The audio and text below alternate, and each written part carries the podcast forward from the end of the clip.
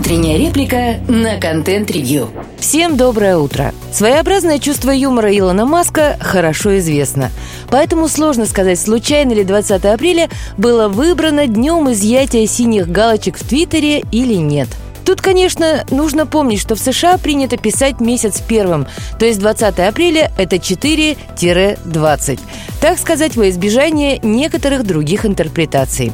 Напомним краткое содержание предыдущих серий. Твиттер под управлением Джека Дорси долгое время ориентировался исключительно на рост пользовательской базы и стоимости бренда. Ситуация на фондовых рынках позволяла не особенно заботиться о такой мелочи, как самоокупаемость и тем более прибыль. Капитализация компании стабильно увеличивалась, и на убытки внимания никто не обращал. В качестве реакции на убытки в 2015 году Дорси отказался от зарплаты, увлекся медитацией, и это вполне устроило рынок. Однако после победы Дональда Трампа на выборах в 2016 году над соцсетью стали сгущаться тучи. Все чаще стали звучать обвинения в оправдании трампизма и дискредитации демократии. Полный отказ от любой политической рекламы в преддверии выборов 2020 года лишь увеличил убытки, но не смог уберечь платформу от скандалов. В итоге Дорси как следует прочистили чакры, для чего даже пришлось привлечь инвестфонд «Эллиот Менеджмент». Сразу стало понятно, что компанией будут руководить другие люди. И в 2021 году Джек Дорси окончательно покинул свое детище. Тут внезапно оказалось, что бизнес-модель Твиттера не особенно приспособлена для получения прибыли. И начались суетливые поиски того, кому можно перекинуть горячую картофелину. Весной 2022 года это было относительно легко сделать, ведь рынки еще были разогреты пандемийной политикой количественного смягчения. В апреле Совету директоров удалось заключить соглашение с Илоном Маском о продаже Твиттера за $44 миллиарда. Но очень скоро выяснилось, что эта сумма сильно завышена. Уже в июле капитализация Твиттера падала до отметки в 25 миллиардов. Маск попытался отказаться от сделки, но соглашение было составлено так, что фактически лишало его выбора, ведь отказ грозил ему тюрьмой. Как только сделка была завершена, новый владелец провел жесткие сокращения, часть из которых определенно выглядит как месть, а также начал агрессивно монетизировать сервис. В этом смысле его можно понять.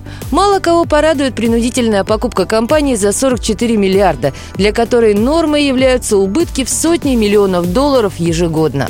В общем, синяя галочка стала платной для всех. Даже для тех, у кого она была ранее. Маск нашел способ поделиться с пользователями своей финансовой болью. Такие перемены стали причиной массового недовольства и философии изысканий на тему того, как плохи монополии и централизация. Это удивительное открытие заставило многих обратить внимание на децентрализованные платформы. И на этот раз речь идет о вполне себе адекватных решениях. Никакого блокчейна и прочих магических слов. Частные сервера и открытые протоколы вроде ActivityPub. Одним словом, зумеры изобретают Usenet.